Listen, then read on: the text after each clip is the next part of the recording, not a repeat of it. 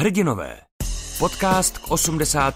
výročí útoku na zastupujícího říjského protektora Reinharda Heydricha.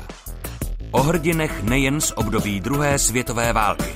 Uvádí Lucie Korcová.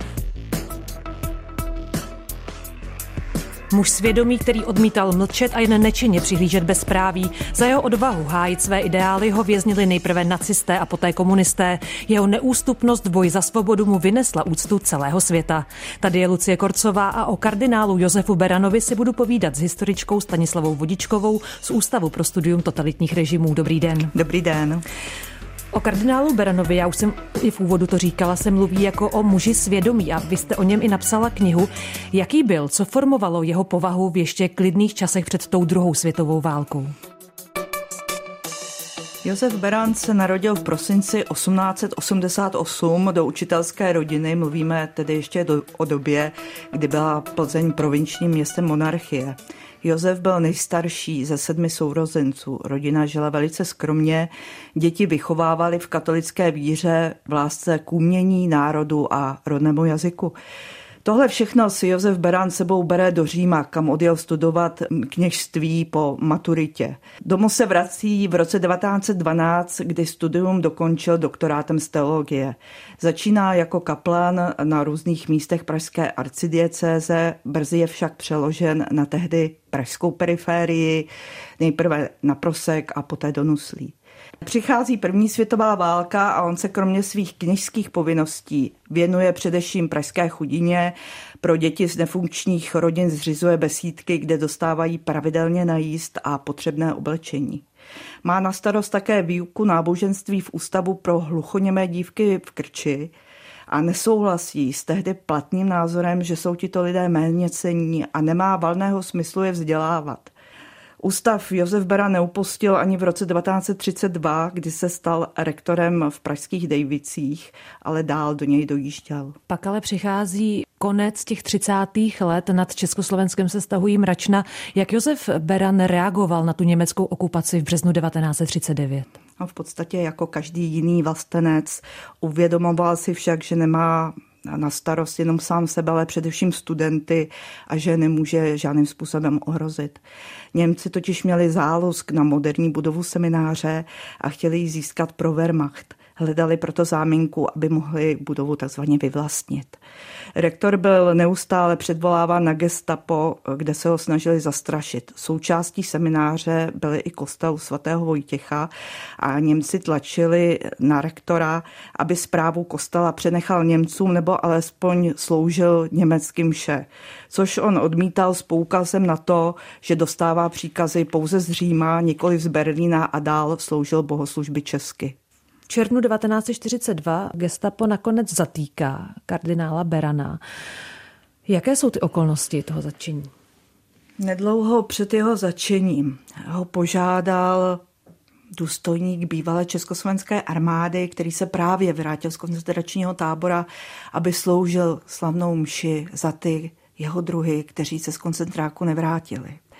Beran mu to slíbil a protože Davice jsou čtvrtí, nebo byli tenkrát čtvrtí důstojníků, tak když nadešla neděle, zaplnili úplně celý kostel a když pak rektor Beran přidal poslavné mši odčenáš, tak všichni porozuměli, za koho a za co.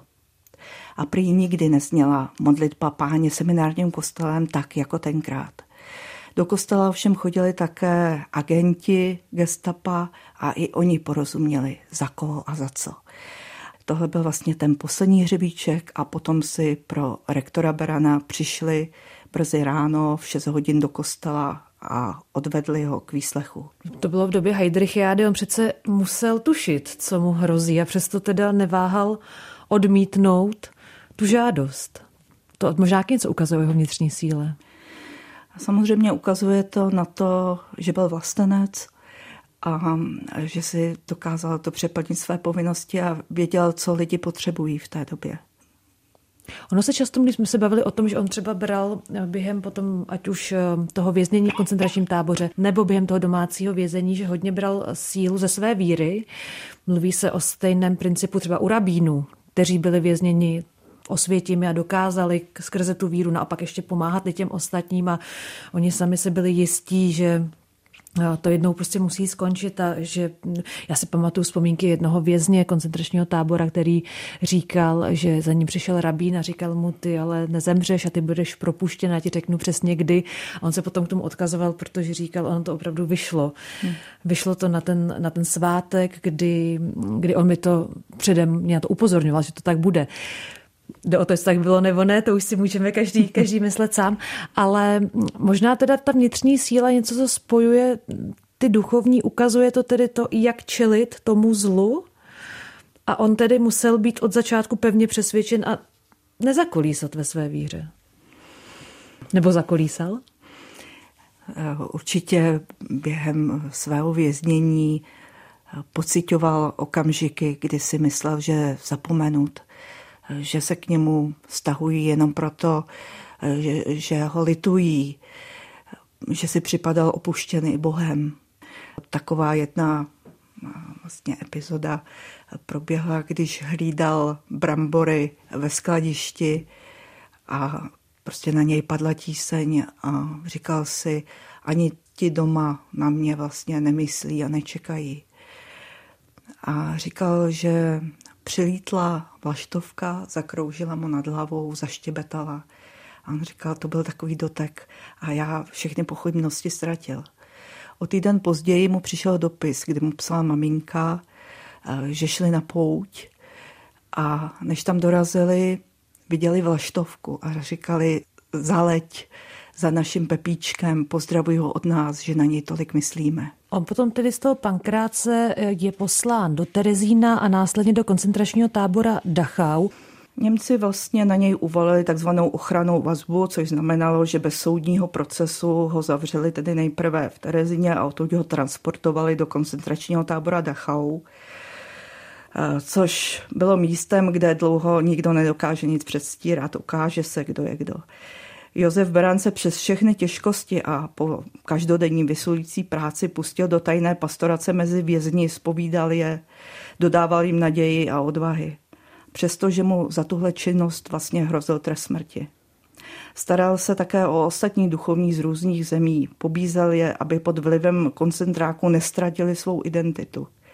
Jeden italský kněz po letech vzpomínal, že když už byl u konce svých sil, Přišel za ním rektor Beran, otrhaný, unavený, ale přesto usměvavý a nenápadně mu vložil do jeho misky kousek chleba.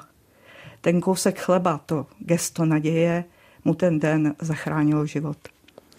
Josef Beran dokázal přežít i to věznění v koncentračním táboře a následně v listopadu 1946, tedy rok po osvobození, nebo rok a půl po osvobození po konci druhé světové války, byl jmenován arcibiskupem pražským. Na své slavnostní uvedení do úřadu arcibiskupa vzpomínal o 19 let později, tedy v roce 1965, Josef Beran na vlnách Svobodné Evropy takto. Když jsem byl konsekrován na arcibiskupa v Praze, mě opravdu udivilo to velké nadšení, s jakým bylo mé jmenování a pak ta krásná slavnost zasvěcení od všeho lidu přítomného přijata. Schromáždili se potom před rezidencí. Musel jsem vystoupit na balkon tam. Tolik nadšení. Když jsem se potom vrátil svět, švagr přišel ke mně a řekl, Pepo, to by to nějak nic tak nenadchlo, to nadšení. Já jsem řekl, jo, v té chvíli mě napadlo na květnou neděli ty zástupy volají Hosanna a na Velký pátek tíž lidé volali ukřižuj. Skutečně v té chvíli já jsem byl rád, mě to těšilo, poněvadž tam byla přítomná dobrá matka, která taky tolik vytrpěla během svého života a pro ní to bylo velkou útěchou. A mě pořád ta myšlenka se vracila, no, ty oslavy lidské trvají vždycky chvilku, Třeba, že to vítězství potom se ukáže až později zase. O dva roky později ale přichází komunistický půjč a on musí čelit další totalitě. Jak se k němu zpočátku komunisté chovali, protože pak víme ty zásahy proti církvi, mm, akce K a podobné, a, ale přece jenom veřejnost ho měla v oblibě. Oni možná komunisté nemohli hned na něj nastoupit a hned ho třeba zavřít nebo nějakým způsobem persekuovat. No, oni si dokonce zpočátku mysleli, že ho jako politického vězně získají ke spolupráci. Brzy se však přesvědčili, že to s tím nepůjde ani po dobrém, ani po zlém. Odmítl podřídit církev komunistické moci, jednoznačně trval na její autonomii a brzy se stal terčem komunistické propagandy. Ovšem, čím víc ho pomlouvali a osočovali v médiích, tím větší měl autoritu ve společnosti. Církev v té době už byla poslední institucí v zemi, která ještě odolávala komunistické hegemonii. Nakonec ho komunisté nenáviděli doslova až za hrob. Ale on ještě sloužil Tedeum pro Klementa Gottwalda, pokud vím, tak tím asi ale on nevyjadřoval nějaký souhlas s tím, co se děje. A samozřejmě on potom i dokonce vydal prohlášení, že to neznamená, že souhlasí s nastupujícím režimem, že o to byl požádán a tuto svou povinnost nebo službu splnil. Pak ale přece jen i na něj si komunisté takzvaně došlápli. Zlom přišel v červnu 1949. Co se tehdy během toho jeho kázání ve svatém Vítu vlastně přesně odehrálo? Na místě byli už tedy asi provokatéři STB. Ano, na, na místě byli příslušníci STB a lidové milice, které v podstatě obsadili katedrálu, takže se tam normální katolíci ani nemohli dostat. Když se chystal arcibiskup Beran přečíst pastýřský list, ve kterém biskupové na několika stranách schrnuli státní persekuci uplatňovanou vůči katolické církvi, viděl situaci a stačil jen říct, eh, katolické noviny, které vám byly rozdávány před katedrálou, nejsou katolické. Stejně jako katolická akce není akcí katolickou. To bylo vlastně všechno, potom se ozval pískot, dupání, pospěšné výkřiky, bouchání holemi a podobně. Nakonec se podařilo bohoslužbu dokončit, neboť přítomní provokatéři měli za úkol jen nedovolit arcibiskupovi přečíst ten pastýřský list. Nakonec přítomní bohoslovci obklopili arcibiskupa, chránili ho svými těly, vyvedli ho ven z katedrály a doprovodili až do arcibiskupského paláce a tam už na něj čekala státní bezpečnost. A od toho dne začíná 16-letá internace arcibiskupa Berana. Právě toto domácí vězení ty roky pod neustálou kontrolou STB by asi leckoho zlomili, v jeho případě to tak ale nebylo. Oni se o to pokoušeli, snažili se ho zlomit, dokonce připravit o jeho morální kredit, ale nic z toho se jim vlastně nepovedlo. Je pro nás jen těžko pochopitelné, co všechno musel snášet a jak to vlastně mohl během těch 16 let vydržet. Eh, tato internace byla vlastně protiprávní, nezákonná. Po většinu času to znamenalo přísný vězeňský režim. Byl odříznutý od světa, nikdo nevěděl, kde je, jestli je naživu. On sám netušil, jestli je připravován proces s ním, anebo jestli ho zavraždí a rodině řeknou, že zemřel přirozenou smrtí neměl přístup k žádným médiím, k žádným informacím, netušil, jak dopadly monster procesy v 50. letech, ani zda církev v Československu ještě vůbec existuje. Byl stále šikanovaný strážnými, a opravdu neustále sledován a odposloucháván a to ve všech místostech v domě. Byl tam třeba někdo během i toho komunistického režimu, kdo by vystoupil a zastal se ho? Narazila jste třeba na to, že by opravdu tam někdo borodoval za to, aby nebyl tom domácím vězení a nebylo s ním nakládáno tímto způsobem? Do prezidentské kanceláře a na UVKSČ chodilo spoustu dopisů, samozřejmě nejenom z domova, ale hlavně ze zahraničí. Byli tu prezidenti, kteří se za něj přimlouvali, různé společnosti učené z celého světa. To samozřejmě byla marnost. Oni měli svůj plán, svůj lajnu a prostě poté si jeli. Potřebovali, aby byl odstraněn z toho veřejného života, aby na něj lidé zapomněli. Nejdřív ho očerňovali, viděli, že to nefunguje, tak se prostě rozhodli, o kom se nemluví, ten jakoby nebyl. A opravdu o něm se nemluvilo až do té internace Mukařově v roce 1963, kdy byl částečně propuštěn z té internace. Nicméně I tehdy, když chtěl někam jet, musel mít povolení, nesměl vykonávat svůj úřad. Když chtěl naštívit hrod rodičů konečně, tak jel v doprovodu STB. Takže eh, vlastně celá ta doba, ta jeho internace byla velice těžká a kdyby nebyl tak ukotven ve víře, kdyby se nevěnoval, jak on sám říkal, soustavné modlitbě, nikdy by to nevydržel. Já jsem měla tu příležitost, že jsem mluvila s velitelem, který právě měl dozor nad jedním z těch domů a ptala jsem se ho, protože tam právě mělo dojít k té kompromitaci, jestli teda k něčemu jako došlo. A on mi povídá, no jak by mohlo k něčemu dojít, že teď on se pořád jenom modlil. Takže tohleto vlastně ta kompromitace trvala rok. Celý rok ho dopovali různými afrodiziaky a i jednu z těch sester představovali si, že jsou vlastně stejný jako oni, takže podlehnou tomuhle pokušení a vlastně byli překvapení, že nic takového nedokázali. A dokonce z Prahy přicházely příkazy, už konečně něco nafilmujte a tak dále. A oni říkali, prostě nebylo to možné. Jo, nedalo se a tak dostali příkaz, aby udělali nějaké fotografie, které se potom použijí, vystřihne se tam hlava, nalepí se tam hlava kardinála Berana. Takže eh, když jsem tohle četla tenkrát eh, v tom svazku, tak jsem si říkala, člověk si musí dávat pozor i na fotky, negativy. Teprve tam je ten důkaz, ale fotky nejsou samotný důkaz. Ty se dají sfalšovat.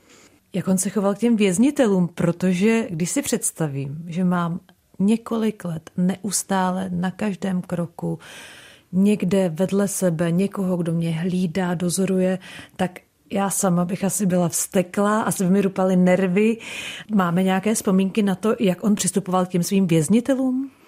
On se k ním snažil chovat rezervovaně, tedy eh, měli pevný řád, aby se se sestrami nesetkávali někde o samotě. Snažil se s nimi příliš nebratříčkovat, protože říkal, oni tu nejsou proto, abychom je přesvědčili o své pravdě. Oni jsou tu proto, aby zjistili naše slabosti a použili je proti nám. Proto říkal i sestrám, kteří s ním byli v internaci a starali se o ně, nesnažte se s nimi mluvit. To není upřímná snaha o obrácení musíte si držet distanc, protože oni a ten zlý vlastně vás potom může stáhnout a dozvíte se, že jste agentkami státní bezpečnosti. 10. ledna 1965, trošku se posuneme v tom čase, ho papež Pavel VI. jmenoval kardinálem. Komunisté tu jeho cestu schválili po nějakých diskuzích. O tom, že se ale nebude smět vlastně do té vlasti vrátit, se dozvěděl až chvilku pár dní, dva dny před odletem. Jak těžké pro něj v tu chvíli bylo rozhodování, jestli tedy jet nebo nejet? Komunisté slíbili, že pokud dobrovolně odjede do Říma a nevrátí se, bude místo kolaboranta řídit pražskou arcidiecézi jako administrátor biskup František Tomášek. To bylo vážné. On samozřejmě si musel vybrat, co upřednostní, jestli svoje přání, anebo blaho církve v Československu. Vatikánský velvyslanec Kazaroli později vzpomínal, jak atmosféra v místnosti stěžkla tichem. Arcibiskup byl připraven snášet ústrky a šikanování v zapadlých koutech své vlasti, ale rozhodně ji nechtěl opustit. Po dlouhém váhání nakonec přijal i tuto oběť, upřednostnil zájem církve před svým, nikdy však nepřestal doufat, že se domů vrátí. Když přijel nebo přiletěl tenkrát eh, do Vatikánu, čekalo ho velkolepé uvítání, jeho příjezd zaznamenala všechna média svobodného světa. Papež Pavel VI. mu nabízel prázdné rezidence v Římě, říkal, vyber si, kterou chceš, každá je tvoje. On však řekl, že byl tak dlouho odloučen od svého kléru, že chce bytlet uprostřed nich v Nepomučenu, tedy v koleji pro studenty z Československa. Dostal jednu místnost jako ležníci, druhou v tý úřadoval. Komunisté předpokládali, že se toho nepohodlného kardinála konečně zbavili, Opak však byl pravdou, jak se brzy ukázalo. Kardinál se pustil do činorodé práce, nejprve tedy vystoupil na druhém vatikánském koncilu a později začal promlouvat ke katolíkům v Československu skrze vatikánský rozhlas, naštěvoval krajany roztroušené po světě. V roce 1966 podnikl na pozvání cestu do Spojených států a Kanady. Krajané tehdy vybrali mezi sebou finanční prostředky pro utlačovanou církev v Československu a tak mohli v Římě začít vyrábět knihy a časopisy, které putovaly pak do Československa různými tajnými kanály. A kardinál Beran v Římě také koupil dům, poutní dům Velehrad a ten vlastně svoji funkci plní dodnes. Ten národ, který mě vyhostil nyní, nebyl to národ, víme, že to národ sám nebyl, ten pocítí tu pomoc a postilu, kterou mu já budu vyprošovat svými modlitbami a svou činností zde.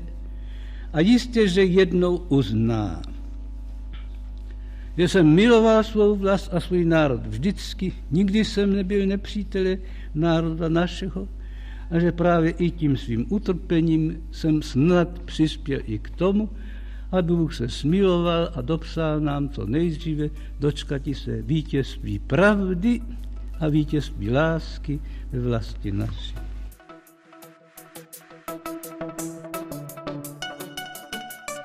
Když vy jste psal tu knihu, bylo tam třeba něco, když jste studovala ten jeho život, co vás nejvíc zaujalo? Já jsem dlouho přemýšlela, tak jak jsem ty roky vlastně pracovala na tom životopise a schromažďovala materiály, on, byl, on se mi proměňoval. Jo. Nejdřív mě samozřejmě zaujal jako odpůrce komunismu, potom jsem eh, se zaměřila na Dachau a eh, úplně mě ohromila ta jeho činnost v koncentračním táboře. Samozřejmě i ta činnost za první republiky. Když jsme překládali knihu do francouzštiny, eh, tak mě francouzský překladatel říkal, no on byl tak sociální, byl úplně překvapený já musím říct, že vlastně mě nejvíc jako uchvátila ta rizost jeho křesťanství. Z něho vycházela ta síla osobní kvality. Dokázal lidi spojovat, přijímal těžká rozhodnutí a obětoval se pro druhé. Žil takový ten život autentického světka Kristova učedníka. A toto rizí křesťanství je stále žádoucí a inspirující napříč kontinenty a časem. Což je možná i ten důvod, proč bychom si měli kardinála Berana připomínat i dnes. My se v našem podcastu věnujeme právě těm hrdinům napříč tím 20. a 21. stoletím. Jsem moc rád, že jsme tady měli třeba generála Sergeje Vojcechovského, u kterého se také komunisté snažili, aby to jeho jméno se už nikdy nepřipomnělo. A stejně mám pocit, že tam pořád máme trošku dluh, že dnes, když se řekne generál Sergej Vojcechovský, tak spoustu lidí vlastně neví, kdo to byl. Máte pocit, že to je u kardinála Josefa Berana podobné, nebo už naopak veřejnost třeba i tím, že se ty jeho ostatky vrátily před čtyřmi lety do vlasti a psalo se o tom, mluvilo se o tom, takže se třeba dostal už víc do povědomí Čechů? Já si tím nejsem příliš jistá. Já jsem si samozřejmě myslela, že ano, ale tak, jak chodím a pořádám různé přednášky k jeho osobnosti, tak vidím, že stále přicházejí lidé, a to i katolíci, kteří o něm vlastně nic neví. Ale dobré je, že se zajímají. Velice mě překvapilo, že právě lidi z té sekularizované společnosti projevují o něj zájem. Dokonce někdy mám pocit, že ten zájem je větší než právě z řad katolíků. Mluvili jsme o tom, že před čtyřmi lety se jeho ostatky vrátili do vlasti, byl uložen ve svatovícké katedrále podle svého přání, takže nakonec symbolicky zvítězil i proti tomu komunistickému režimu. A my se tady bavíme o tom, že byl hrdina, ale mě by zajímal váš názor, proč byl hrdina. Dokázal zdorovat totalitním režimům, nepodal se.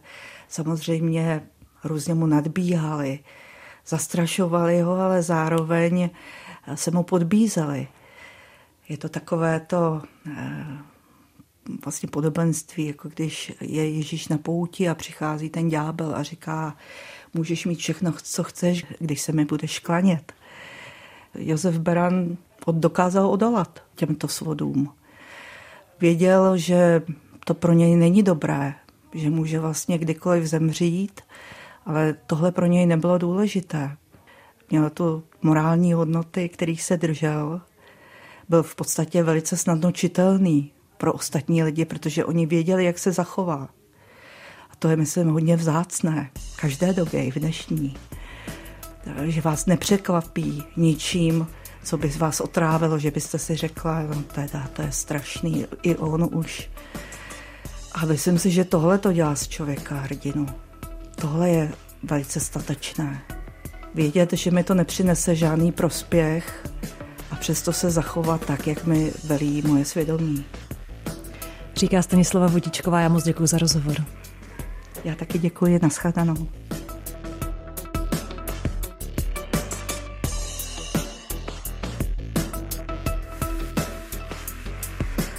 To byl podcast Hrdinové. Všechny díly najdete na webu Českého rozhlasu Plus, v aplikaci Můj rozhlas a v dalších podcastových aplikacích.